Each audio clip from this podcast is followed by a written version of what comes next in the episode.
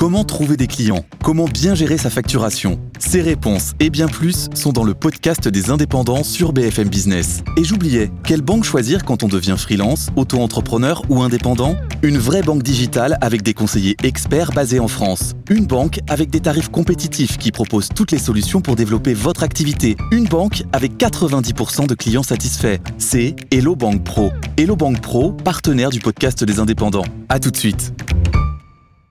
Alors que Nicolas Dose réfléchit sérieusement à prendre un abonnement à la salle de pool dance. J'imagine le sketch. complètement, J'imagine complètement. Ah, mais je disais que je, je pouvais faire ça à 25 balais, mais t'as vu, j'ai plus exactement 25 balais.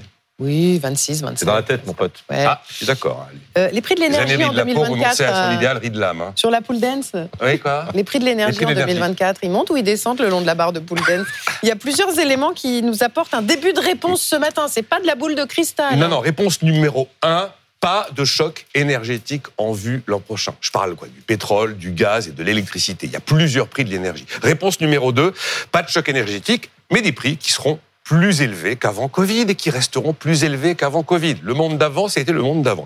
Réponse numéro 3. Le marché de gros sur le gaz se calme en Europe. Hier, la CRE, la Commission de régulation de l'énergie, a publié son fameux tarif du gaz de référence pour janvier. Il baisse. Il baisse de 3,40 euros à 92,70 euros le mégawattheure.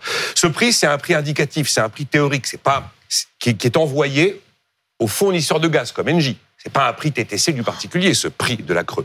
Mais effectivement, depuis qu'on a mis fin aux tarifs réglementés sur les ventes de gaz, il sert de guide au marché et le marché s'adapte à ce prix de la creux. Ça veut dire qu'en janvier, on va vers des prix plus doux pour le gaz. Bon, et le prix d'électricité? Les prix de l'électricité reculent depuis l'accord avec EDF et le gouvernement il y a un mois. Le prix est passé sous les 100 euros le mégawattheure. Là aussi, c'est un prix de gros, c'est pas un prix sur la facture. Et donc, on est sous les 100 euros, c'est une baisse de 20%. On était à 200 euros au mois d'août, quand même. Le bouclier tarifaire qui a été supprimé pour le gaz au printemps est maintenu pour l'électricité en février. Ce qui veut dire qu'en aucun cas, il ne pourrait y avoir une hausse qui dépasserait 10% de la facture payée par les ménages euh, à compter du mois de février. Il y a une chose qui va tirer les prix de l'électricité à la hausse, c'est qu'on va dégeler la fiscalité, dégeler les taxes. Euh, au moment de la guerre en Ukraine, ça explose tellement qu'on décide de geler anormalement, à un niveau totalement anormalement bas, les taxes, les droits d'assises, comme on dit, sur l'électricité. 1 euro le mégawattheure pour les ménages, 50 centimes le mégawattheure pour les entreprises. Avant Covid, c'est 32 euros le mégawattheure.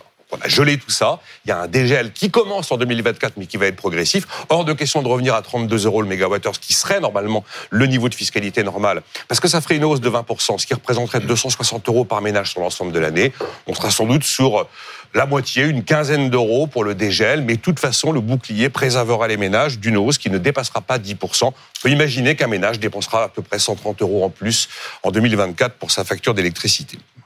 Et enfin, quand on parle d'énergie, il y a évidemment la question du prix des carburants. Alors, prix des carburants, on en parlait hier, pour l'instant, ça baisse. Hier, Olivier Véran a confirmé que le chèque carburant serait élargi à plus de bénéficiaires l'an prochain. On aura 60% des actifs qui prennent leur voiture pour aller travailler qui seront éligibles au chèque de 100 euros.